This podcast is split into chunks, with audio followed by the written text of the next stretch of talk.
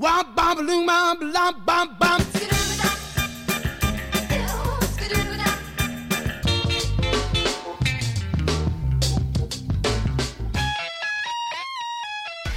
From WBEZ Chicago and PRX, this is Sound Opinions. I'm Jim DeRogatis. And I'm Greg Kot. This week, Dessa joins us in front of an audience. Dessa's a poet, author, and hip hop artist who's as interested in scientific theory as she is in lyrics. And I don't want to create the impression that, like, I'm a rapping Bill Nye, because I'm not. But I feel like music and science, um, you know, are both lenses to understand and, and frame a problem. You know, they're both like outlets through which you can route curiosity. Plus, we'll review Egypt Station, the 17th solo album from Sir Paul McCartney. And Greg has a song that he can't live without to add to the Desert Island Jukebox. That's all coming up on Sound Opinions. You are listening to Sound Opinions, and later in the show, we're going to talk about Paul McCartney's new album, his first in five years. I mean, McCartney at 76 is still touring like a 23 year old uh, rocker. And relentlessly doing the promo hype circuit. All over the place, uh, and uh, first studio album in five years from McCartney, but that's later in the show. First, Dessa.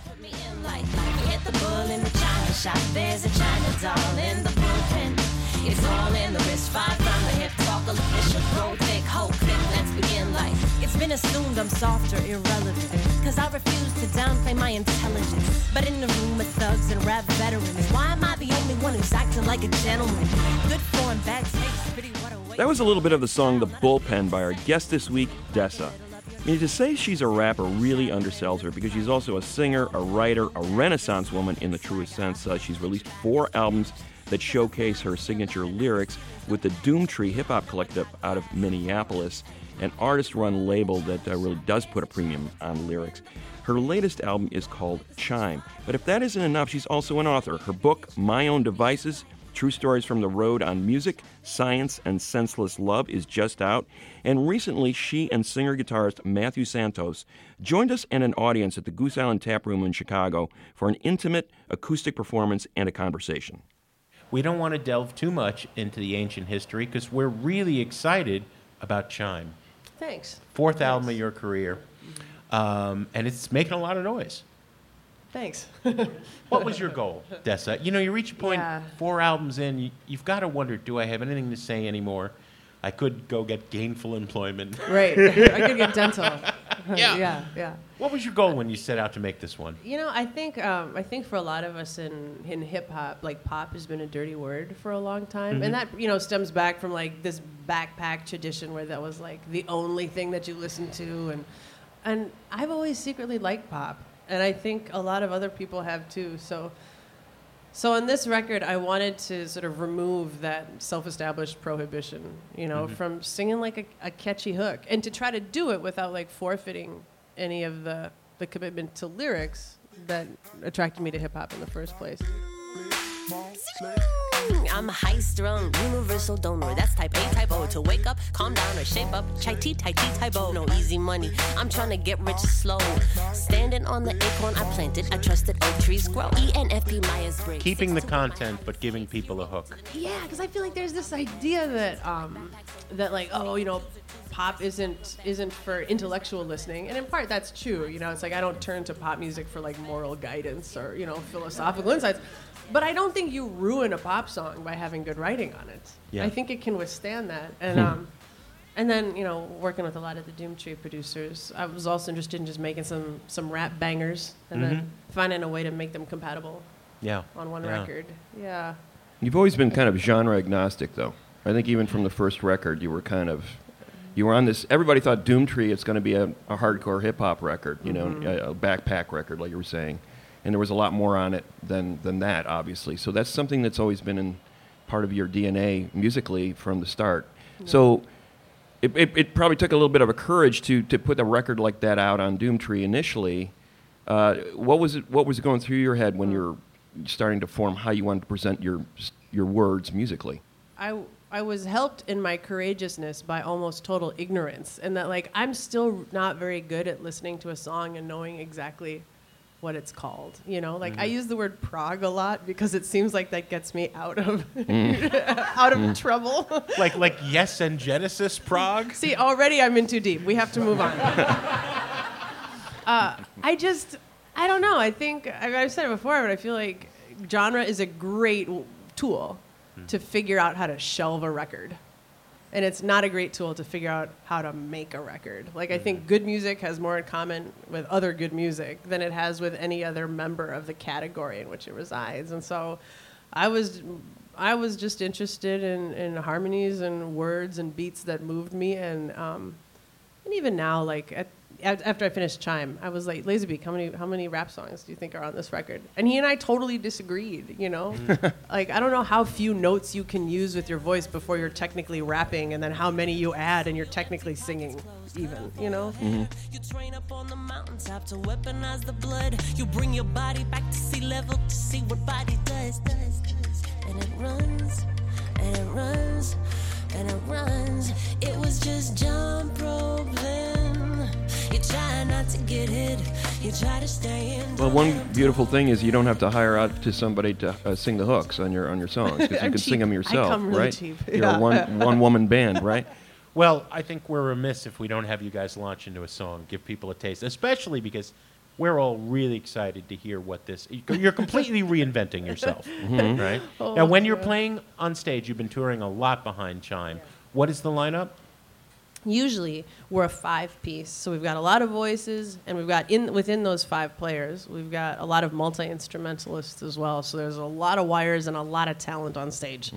And, uh, and now being joined by, by matthew he is doing the lion's share of, of the lifting because i am here empty handed and cumbered only by my silver rings and he's got a guitar with which he has to do all the music. Not a lot of wires. What are you going to play? this one's called uh, good grief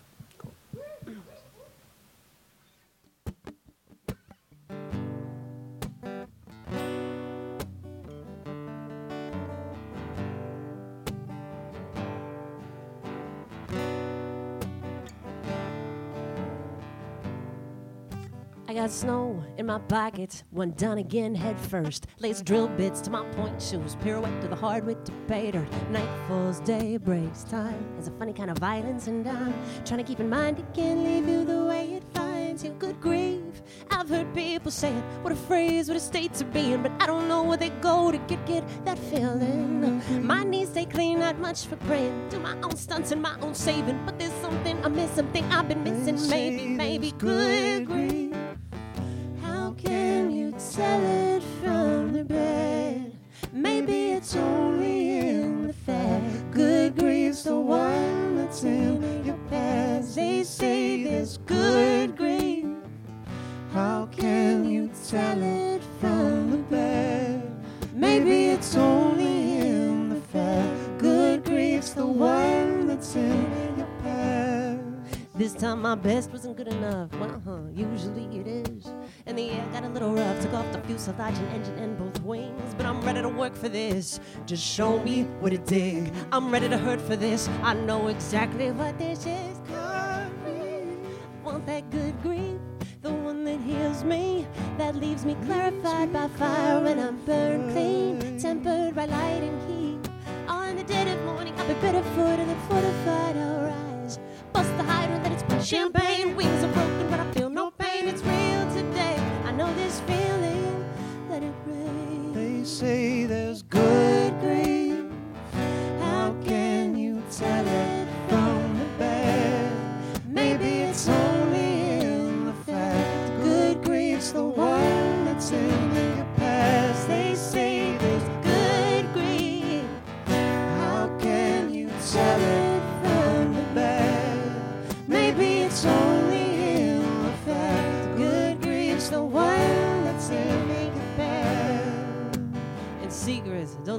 kept on mine. Jumped over the fence, I guess. I should be upset, but I'm in my nightgown on the lawn. Thinking better that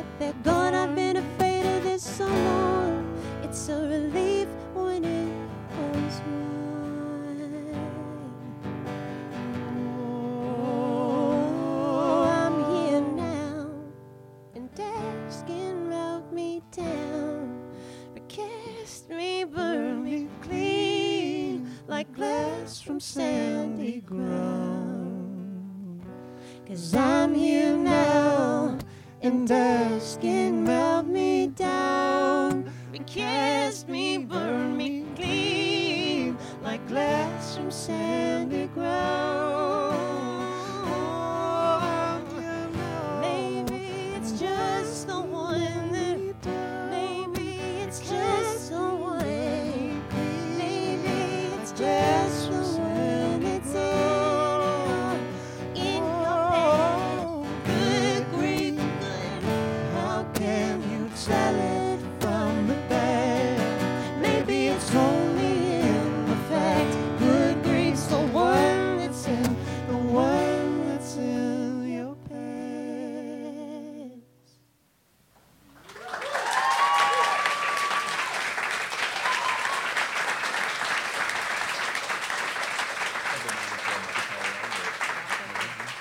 Great stuff.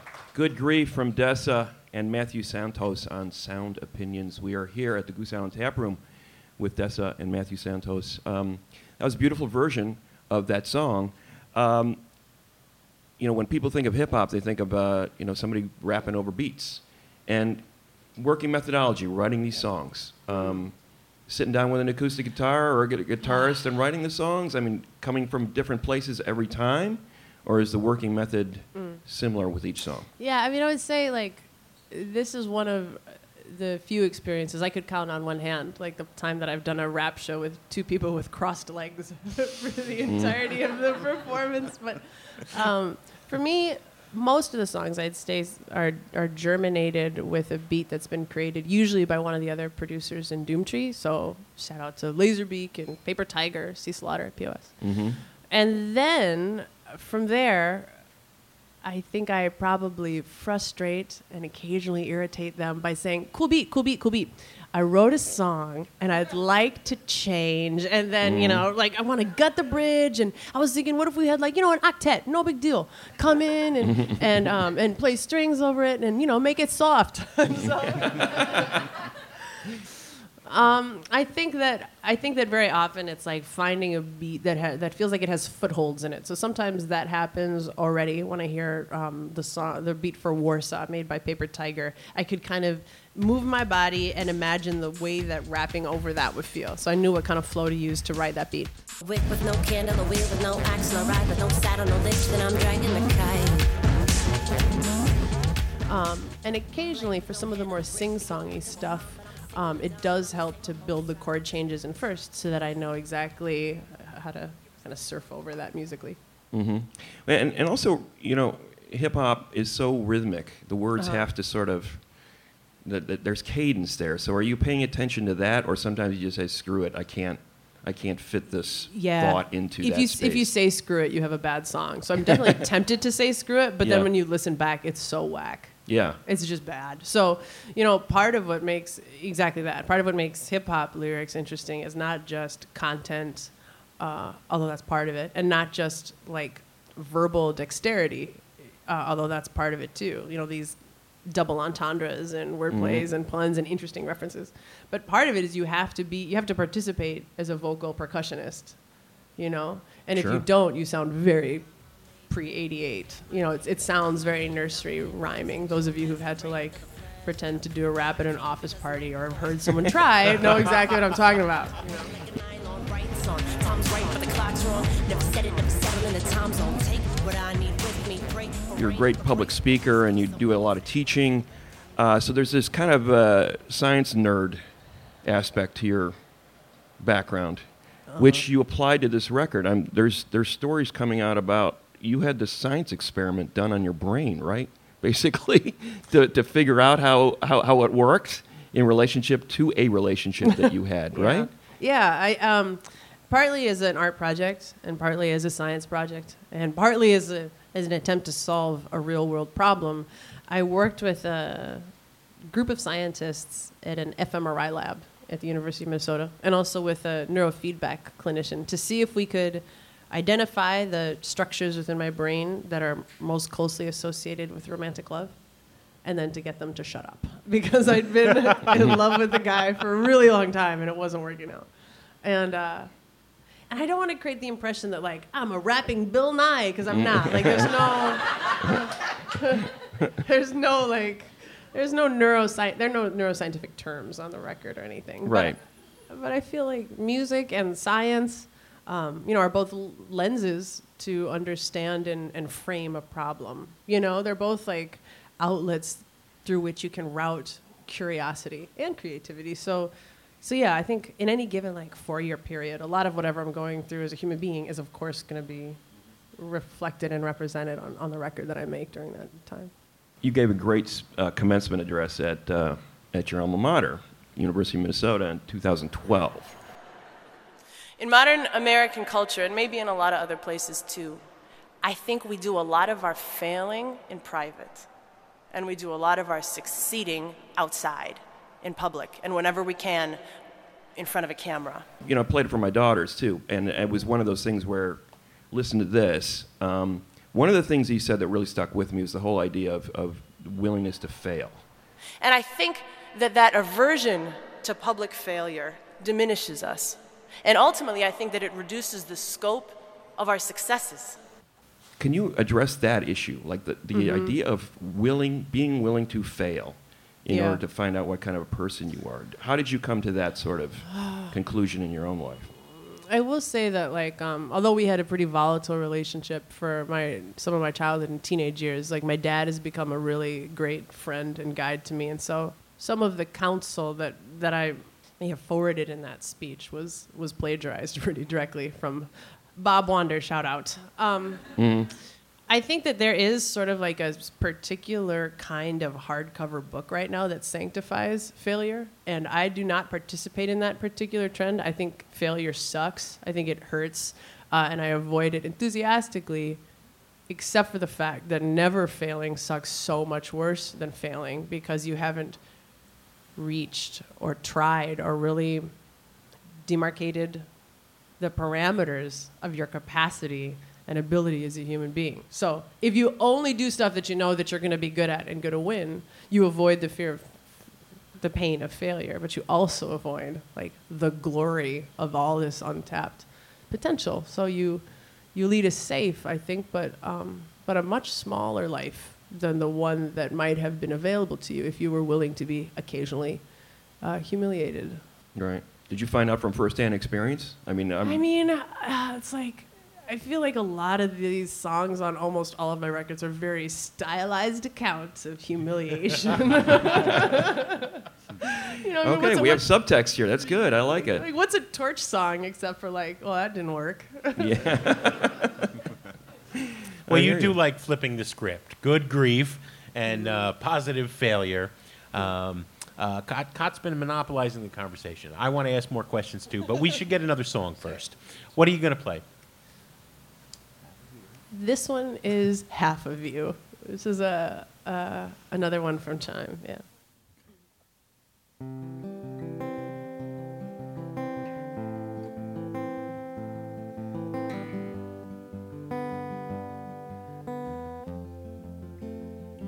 They say that your heart is the size of your fist. I can tell you firsthand, I know how that glove fits. Takes your whole life just to teach you two tricks. It beats and it attacks. And in between is all of love and loss attraction. You live your life between contractions. And you and I would do just that. But what if I could cure so sure which pill I choose? Maybe I'm happier with half of you than I'd be with clean but empty rooms. In the mess it's made of us, there's still so much to lose. The key I swallowed, the lock you picked. All these spinning bottles, and I'm still the mark you missed. We should be a settled argument, but I can't do that. I can't remove the screws of my own youth. Can't just pull out all the fuses and start new. Can't erase, can't undo my past with you. And I know it's it's not the sort of thing you're supposed to show if You can, you're supposed to try to let it go. You just shoulder what you can and soldier through.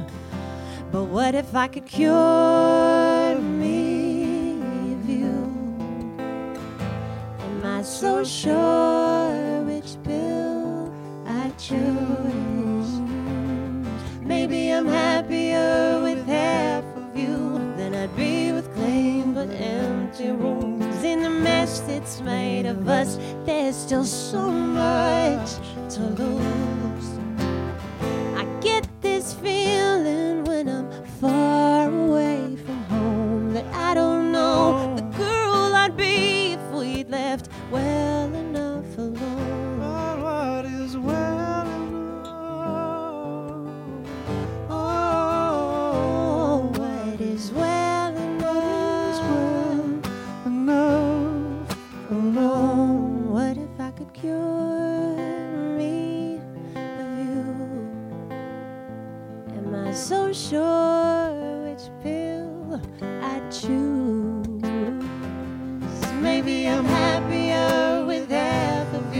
than I'd be with clean but empty rooms. In the mess that's made of us, there's still so much to lose. Maybe I'm happier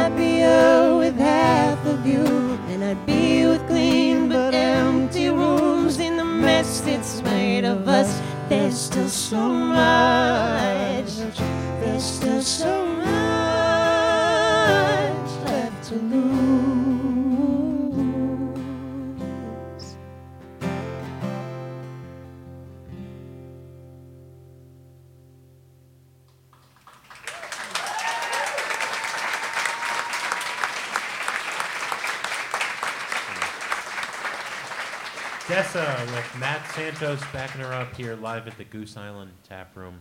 Beautiful stuff. Half of you. You don't believe that, right? You don't believe I you're don't- better off with half of I you than know. an empty room? I don't know. I mean, uh, I I think I'm still deciding whether or not happiness feels like the ultimate good. Maybe sometimes being connected is even better than being happy, but that's not very woke. Maybe is that not very feminist? I don't know.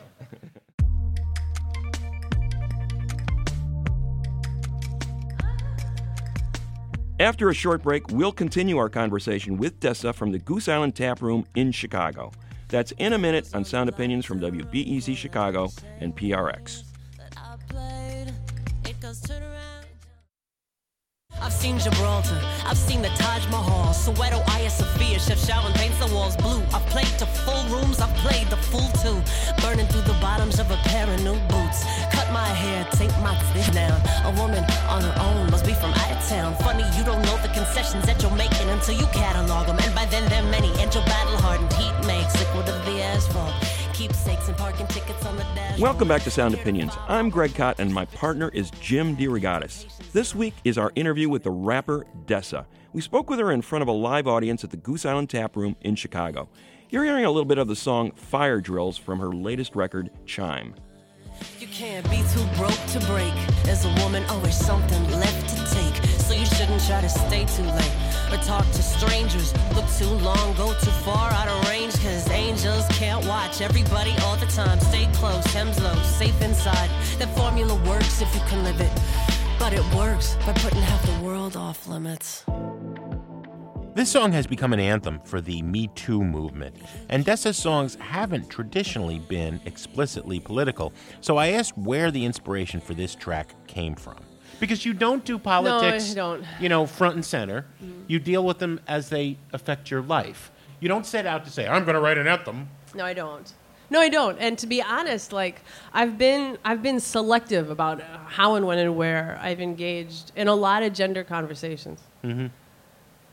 In part because I think um, even really good intentions uh, can sometimes alienate the people who I most want to connect with. Or we could accuse you of capitalizing on oh, absolutely. pain and an issue. Oh, absolutely. So, like initially, I mean, uh, so I'd written the song "Fire Drills," and I was feeling pretty good about the writing of it, you know. And I and I was I was avoiding the pitfalls that I'd hoped to avoid, and I had some some rap lines that felt solid. And then I recorded it, and then in the interim of having it in the can and waiting to release the new record, um, the Me Too movement uh, really exploded. Ignited, Ignited, overnight. Yeah. Yeah. So, as a person in the world, that's exciting to watch a new justice emerge. As a songwriter and a selfish little creepy, you know, artist sitting alone in her living room, I thought, oh my God, are people going to think that I wrote this to try to ride the wave of this conversation, right? To say, okay, well, check out my cool Me Too track, you know, like drop that buck 29 on me at Apple, I'm going to get rich, you know, uh, a decaf coffee at a time. Um, but I, I did worry about that. But we're not seeing that. We're seeing it in sports. We're, we're seeing it in politics. Senator Al Franken of your fine state. We're not seeing it in music. there is no one technically who's laterally related to you in music. You know what I mean? You're opening for someone, someone's a sound tech, you're headlining for them the next day. Like, if if there was a prohibition on having sex with anyone who had more or less power than you, like, it's a it's a tricky world to navigate. And so I thought, a, am I complicit in anything? Are do you do you know any rumors about dudes that you should be sharing?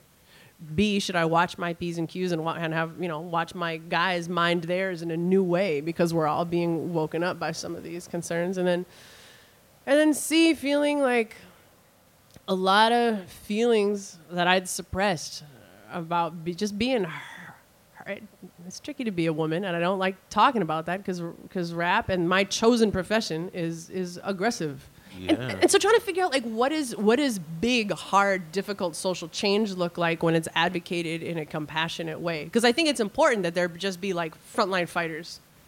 I'm less good at warfare, like in, in, in yelling and name calling. Like, so for me, the most I think that I can offer to that kind of discussion is to say, here is the true story of my experience, and trust that the mm. truth does its own work. I don't have to mm. say, and you're a jerk, and this is how you got. I want to say, hey, just so you know, the th- this is the private experience that most of us walk around with all day. Mm. I wonder if knowing that might might might evoke a feeling that makes you want to change a little.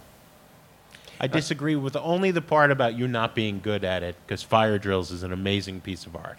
But it's, but it's I, right? It's like this is how I feel. Yeah, well, that's all we can instead all of saying, talk You're a jerk, right? I, I, Yeah. for me, I'm moved by personal stories the Yeah. most, and I feel checked by them. I feel inspired by them, and for me, like my personal changes happen not when somebody says, uh, "You're line stepping," but like, "Hey, just for the record, that was my line," Yeah. and that Yeah. hurt. Yeah. You know. Um, so when you finish a song like that, and you said you had some doubts about it, what has been the response to that song uh, now that you're performing it live? It's been yeah. I mean, there was like I recorded the demo um, in my apartment, sitting on the floor, and maybe to test the waters just a little bit, I had recorded it on Instagram, just recording one verse, you know, so the listeners couldn't hear the music, just the words that I was doing. And thinking back, I, I might have done that because it provided an opportunity for commenters to say like, "What?" or you know, ch- some early feedback. But now that we're performing it live, Matthew and Sam and Kara and Jonathan, the, the whole five piece together, it feels to me at least really powerful. Like, and there's a kind of an emotional crescendo in the third verse. Um, and I'm moved. I mean, I can feel my blood racing and my, my adrenaline going by watching the faces making expressions that feel like the one that I'm wearing. And also, it's been amazing to like get notes from dads. Yeah, I think mm. that's been the most. Yeah, like Us. just like how how the heck do you? I mean, how do you swim against the tide, right? And and raise a kid in a way that makes her feel empowered Yeah. and bold and brave, but also keeps her safe. I mean, it's hard. By definition, you can't make a difference if the big ambition is simply standing sentry to your innocence. That's not a way to live. That can't be what a woman is. That gives her nothing to aspire to. What that is, what that is, is just a life of running fire drills. We're running fire drills. We're running fire drills. We're running fire drills. You uh, you've made this uh, amazing album, Chime, and um, you know I'm wondering. You said you, you talked about the pop aspects of it. You know, going more in that direction. I've been covering hip hop since it was started almost, and it, it, there's this battle about what is real hip hop. Yeah. Um, do you get that a lot because you're not always in Real that hip-hop, area. Yeah. uh, I mean, I would say that at the very beginning of my career, um, I was, I was very conscious of it. Like I, I didn't sing on Doomtree songs because I didn't want to be dismissed as a, as like the girl who came in to sing, sing, the hooks, which is like a very kind of frosting role and didn't, to me, feel integral. And I used to wear boys' clothes with. Um, I used to wear boxers that were like folded over the outside of my raver pants so that you could tell I wasn't wearing panties, I was wearing a boxer. cool. Regressive thinking. And um, How old were you then? yeah, I, I think only like nine would make that okay. Right, I was like, I was like, I was like 21. Yeah, you got to put it in context. Yeah. so I was in my early 20s. Um, and but I remember being told like you're not a rapper, and I was like, what else would make me a rapper besides rapping? I haven't met so many women in this business that I really like. like, like, like. You could hold a little liquor, you could hold a conversation, you could hold your own mic. And even that night, I learned the truth about your man. You gotta be big to treat pretty girls bad. And it's not much. I feel like I, I can just do the best at making this kind of music that I can. I got to be mindful because it is racially fraught. It is racially fraught. Um, but I'm not going to do work to try to fit into something that I can't be. So I'm just going to have to figure it out. Make good songs, be kind to people, and honor the fact that like this is an art form that's been popularized by marginalized people. And then people who look more like me are sometimes the one who financially capitalize on that. So, what are you going to do about it? Mm-hmm. You know, and sometimes maybe that means like um, collaborating in mindful ways. Sometimes that means like being mindful about where the money goes. Maybe every once in a while it's saying, hey, you know, I'm not the right person for that gig. But my homie so and so is a really, really great pick. Can I give you his number? And if he's unavailable, then holler. Mm. Yeah. Yeah. Mm-hmm. Yeah, we're living in a post Malone world, right? Uh, it's one of those you know, anointed white rapper of the moment, right? Um, there are a lot of young women who look up to you, and men too, uh, because you're independent. You you made it, forged this kind of lengthy career without having to be any obvious strings attached to any big corporations or anything like that. Um, what would your advice be to somebody who wanted to model themselves after what you do? I would say at the very beginning, um, again, advice for Bob Wander, but keep your overhead low, which is to say the fewer hours that you have to spend making money to feed a fancy shoe habit um, are the more hours that you get to master your craft. The second thing I'd say is um, I think that when people are at the stage where you're forming like a business, you know, even if you're not incorporated yet, you're just trying to like get the thing off the ground. Um, that there's so much that can be done without money. Like if you keep, if you look to your friends and to your friends' friends and all the way out with an eye towards saying, not only where are you right now, right? Let's say you work at a sandwich shop. Okay, well maybe they could c- cater the next video shoot. But where are they gonna go? What do they want? And is there something that I can do to help them get one step closer to their goals in exchange for them getting me one step closer to mine? Mm-hmm. Yeah, just reach out to your community, right? Find, make connections. Trade, barter, Right, yeah. there you go. It's kind of commie. Kind of commie. Very socialist of you. Um, we want to get another song from you guys. Yeah, what are you going to play? Our last one, I think. Let's do. Let's do the. Let's take a risk. Let's do. Oh, let's do five out of six. This is an acoustic rendition Okay. of a banger.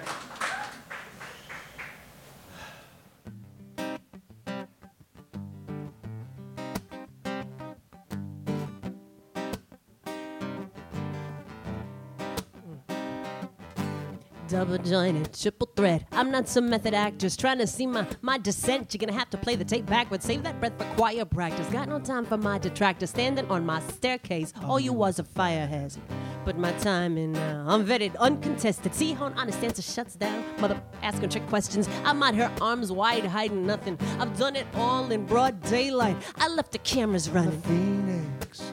and the ash. Red eyes shining in the camera flash. My secret is I don't keep none. See something, go ahead and say something. I ain't afraid of it. I don't drown, won't stay down. He finds a way to rise somehow. Scan the crowd as I'm coming out, and I don't see too many rivals now.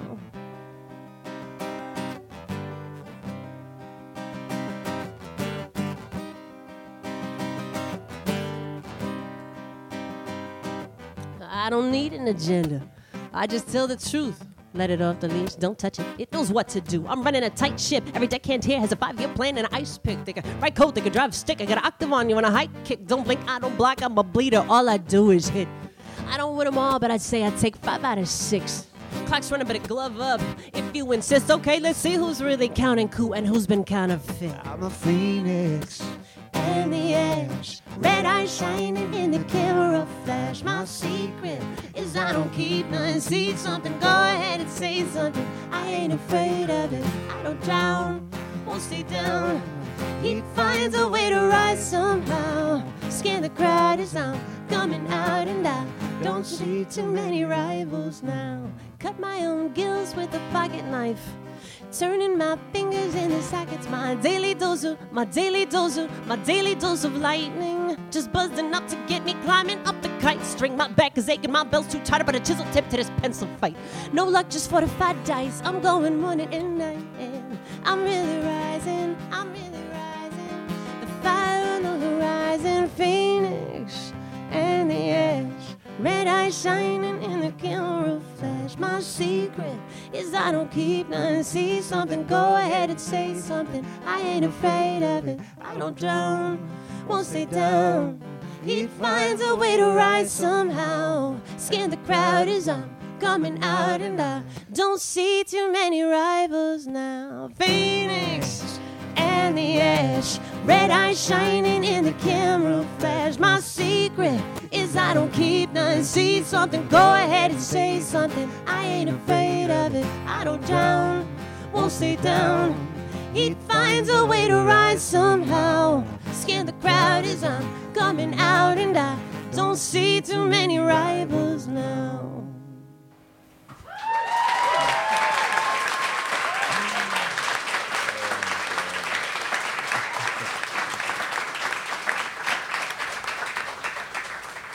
Five out of six by Dessa Darling, uh, Margaret Wander. Used In to case, be, used well, we- in case people keep wondering who the hell Bob Wander is, we got to give a shout out to your dad, Matthew Santos, in a really special stripped down uh, semi-acoustic perform, uh, all acoustic, all acoustic performance at the Goose Island Tap Room. Thanks so much, guys, for coming in. Thanks, Jim. Thanks. That wraps up our conversation with Dessa at the Goose Island Tap Room in Chicago, and we have video of her performance at soundopinions.org. We always want to hear from you. Let us know what you think and why on our hotline 888 859 1800 or via Twitter or Facebook. When we come back after a short break, we'll give our opinions on the latest from some, uh, you know, sprite young thing from Liverpool, Sir Paul McCartney. That's in a minute on Sound Opinions from WBEZ Chicago and PRX. What a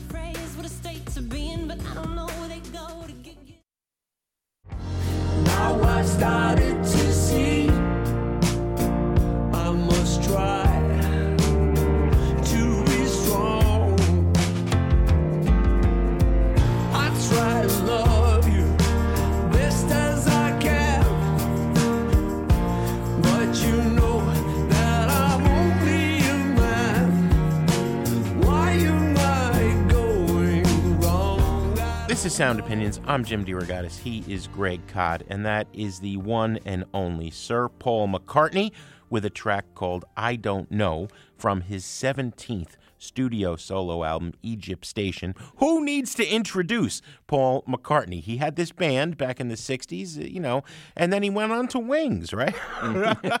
um, you know, Paul has not given us a new uh, album of new material for five years. Uh, and he's been everywhere, uh, doing a lot of promo for this album. He wants the world to know that it's out there. Let's play a track and we'll come back and give our opinions on the latest from Paul McCartney. This is a song called Who Cares from Egypt Station on Sound Opinions.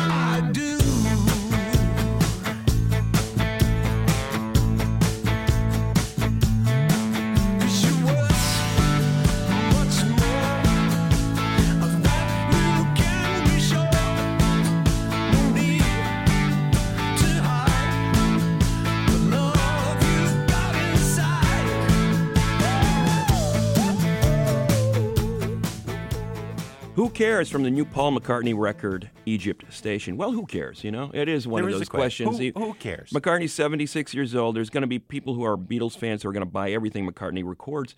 Is this record speaking to a new generation of music listeners? That is a good question because I'm not sure uh, I have a great answer for it. I do think that McCartney still has a vitality to the way he's able to write songs, melodies, uh, that is unrivaled. And I think he found a good match in Greg Kurstin, who is a classically trained composer who can sort of complement the compositional strengths that McCartney has.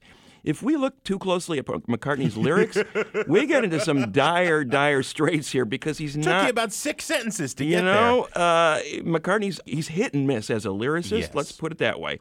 Um, there are some songs on here that I think are quite interesting lyrically, to say the least. "Happy with You" is a song that uh, he casually rolls out these ideas that. Oh, by the way, I lied to my doctor. I used to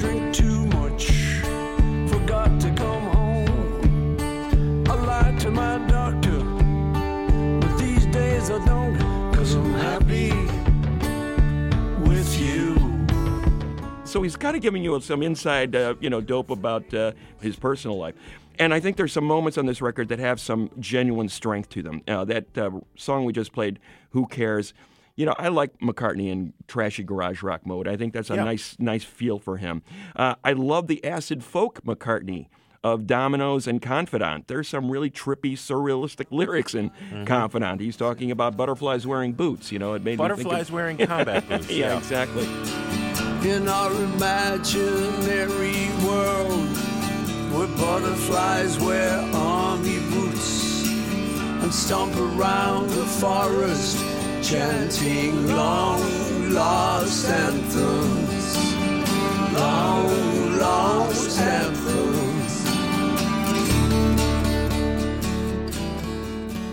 Uh, then there's these progressive rock tunes at the end of the record that are just like, wow, these sound like Frankenstein now, see, creations. I- you're going to talk about despite repeated warnings. Yeah. And uh, despite rhyming uh, planet and Janet. Yeah. Uh, and not in the sense of Rocky Horror Picture Show. I actually think that's a fairly interesting track. it's interesting, But it's not a good man, song. yeah, no, it's No. not. That's the thing. He's he kind of went overboard, and, and then the Ryan Tedder track. Ryan Tedder Oh, is kind of the ringer in here. He's the hit doctor. Uh, that "Fuh You" song. On the night that I met you, I was on the town. On the night that I met you, I just wanna know how you feel. For you, For You, Yeah, F-U-H, F U H.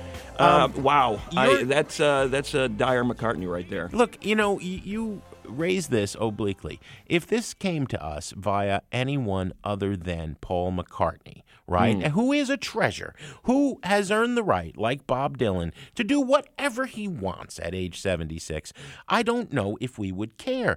There are some tunes here that rank with his absolute all time worst. Uh, I'm talking like up there with Ebony and Ivory and Silly Love Songs. Uh, listen to Back in Brazil. All right. You know, on top of this faux, like bossa nova mm. groove, you know, he's telling us nights are for dancing, days are for sun. It's like, oh my God. And then it builds to the choruses or the bridges or whatever you want to call them of Ichiban, Ichiban, Ichiban, chanted repeatedly. Um, Yeah. You know, it that is just so embarrassingly bad. Obviously, he is in that rare realm of superstardom and genius where nobody can come and say, "Hey, Paul, buddy, you know that one, that's not up Mm. to snuff." You know what I mean? The fact is, will you ever play this record again? There are easily 25 records he's either been part of a band that's of or thing, had right? a, well, never, you know, but I do play and cherish the Fireman records where Mm-hmm, yeah. he made that those EDM forays with youth. I'm still intrigued by the Liverpool Sound Collage record uh, with the super furry animals. I love Run Devil Run, you know, which is what 15 years old now or something, 20 years Mm-hmm. old. It was just him playing the songs he fell in love with as a 16 year old rock and roller. Um, this is not in the top 20 or 25 or 30 Paul McCartney releases, you know, and there's just no reason to care if it wasn't So, him. do you think it's completely worthless? I would say there's. I, I think there's about four or five songs on here that I think are pretty pretty close to top tier McCartney. They're not like you know the No. masterpieces, What? but they're good What? songs. Give them to me again. Who cares? Dominoes, No. Confidante, No. and and Caesar Rock. I just think is a weirdo funk track that uh, I kind of like. Uh, I don't know. The more I Paul listen, playing in the. That's a fireman track. That should have been on the fireman. the first record. few times I listened, I'm like, okay, this is pleasant enough. And then I started to hear the lyrics, and then I started to realize where he had recycled all of those melodies before, where they came from. You know, there's just nothing here. I saw you flash a smile that seemed to me to say you wanted so much more than casual conversation. I tell you, little buddy, this whole island is bewitched.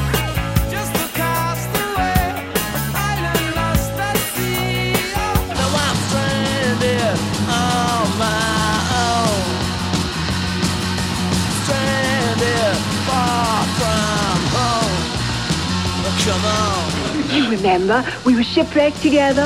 stranded out so far from home. Stranded. As often as possible here on Sound Opinions, one of us takes a trip to the desert island and plays a song we can't live without. Mr. Kot, it's your turn. Jim, uh, we just passed the anniversary of uh, 9/11, 17th anniversary, and uh, we all.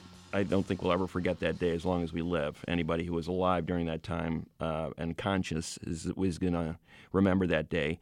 Um, I remember so many things. I remember, though, some songs that were swirling around in my brain all that week prior to 9 11 the, uh, occurring. And uh, they hang with me still. I hear those songs and they remind me of that day. Uh, and two albums came out that day. Can you remember? Two pretty significant albums No. came out that No, day, 9 11 2001. Back when they Um, were album release days yes, and they were on Tuesdays. Correct. They were, they were on Tuesdays. Slayer's God Hates Us All and Bob Dylan's Love and Theft. Hmm.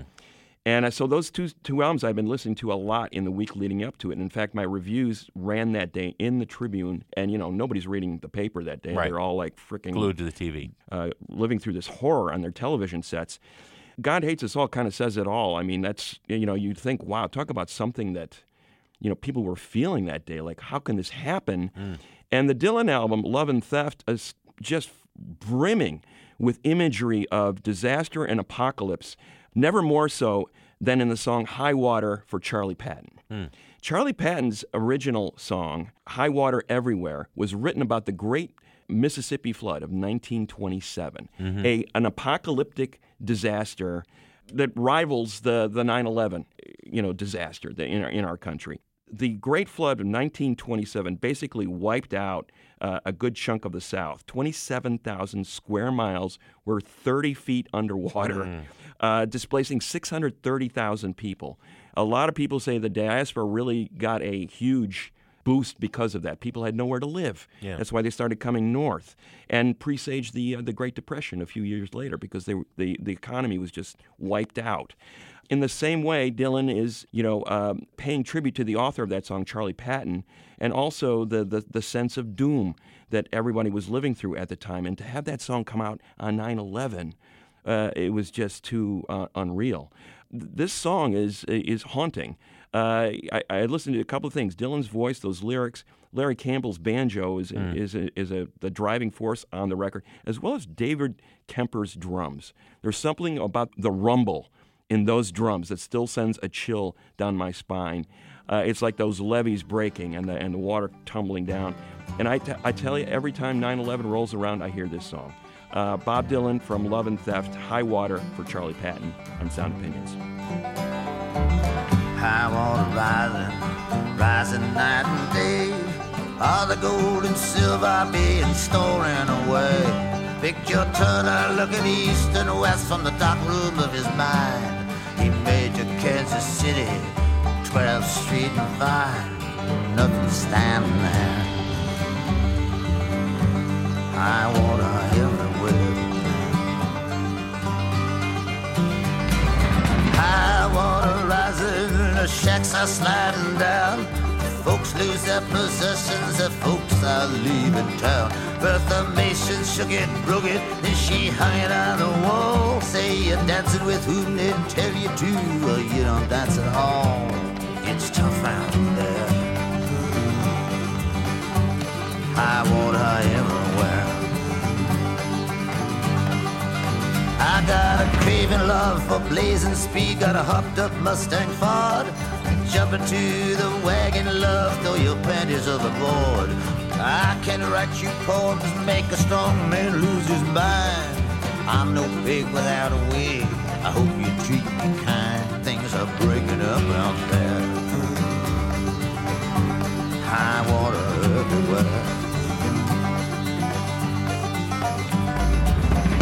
Water rising six inches above my head. Coffins dropping in the street like balloons made out of lead. What I poured into Vicksburg, don't know what I'm gonna do. Don't reach after me, she say. Can't you see I'm drowning too? It's rough out there. High water. High Water for Charlie Patton by Bob Dylan, Greg's Desert Island Jukebox pick this week. Greg, what do we have on the show next week? Next week, diss tracks. Artists settling their scores through music. I squeeze and bust. If the beef between us, we can settle it with the chrome and metal shit. I make it hot like a kettle get. You're delicate, you better get who sent you. You still pedal it. I got more rides than great adventure. Greg, we have some thanks to say on the way out. Colin Ashmead Bobbitt helped with the recording of Dessa, and Sound Opinions was produced by Brendan Banaszak, Alex Claiborne, Ayana Contreras, and Andrew Gill. We also bid farewell this week to Hannah Edgar. I hope we haven't ruined her life too much.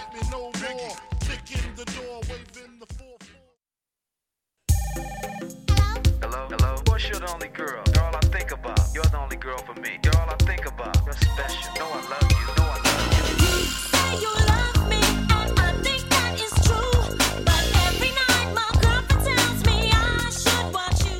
On Sound Opinions, everyone's a critic. So now it's time to hear what you have to say. New messages. Jim and Greg, this is Scott from Gary, Indiana, and I've been a long time listener, I'm so glad that you guys finally gave disco the respect that it deserves. One thing I think you guys omitted from your dissection was uh, the great Tony Thompson, who is actually the drummer of one of the greatest drummers who ever lived.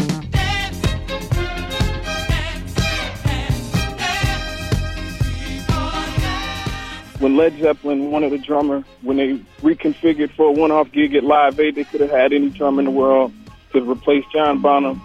They chose Tony Thompson. He was that great. Keep up what you guys are doing, and make sure you you tell everyone about Tony Thompson. Hi, my name is Kate. I'm from uh, the Philly area, and uh, I wasn't alive during the disco era, but I used to work at this really big craft store. One day, something went weird with the playlist, and it just turned into this huge disco playlist. It had tons of Donna Summer, tons of the Bee Gees. It had the Hustle on it. It was great, like just listening to the happy music. I would hear my coworkers singing. We would find customers dancing in the aisles. And one day I went in and they stopped using it, and work was just never the same. Thank you, and uh, I hope you have a great day.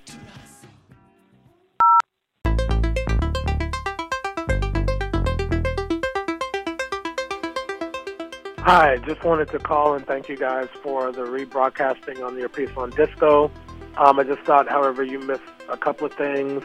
Um, in saying that disco influenced other genres like rap, you neglected to mention the impact that it had on house music.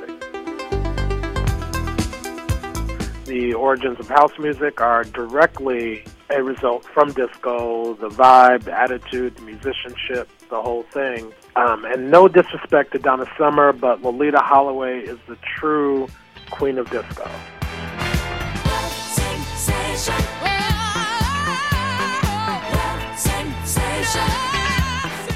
I uh, did want to thank you for the tribute to disco and thank you for not mentioning Disco Duck in your tribute, even though I just did. Hi, this is Bob from Croton, New York. Guys, I love your show. Did not appreciate the cheap shot at disco heaters. Sorry, it's not that we dislike the music because of prejudice against women, gay, or minorities. My friends who grew up in, yes, mostly white suburban New York, we were teens in the 70s and disco's heyday and did not like disco because it flat out sucked.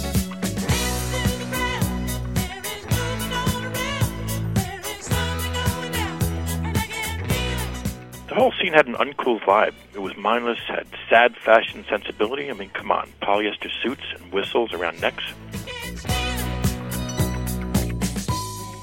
You gave a nice history and great that you liked the music, but please cut us some slack and don't cast aspersions on people who disagree. Thanks.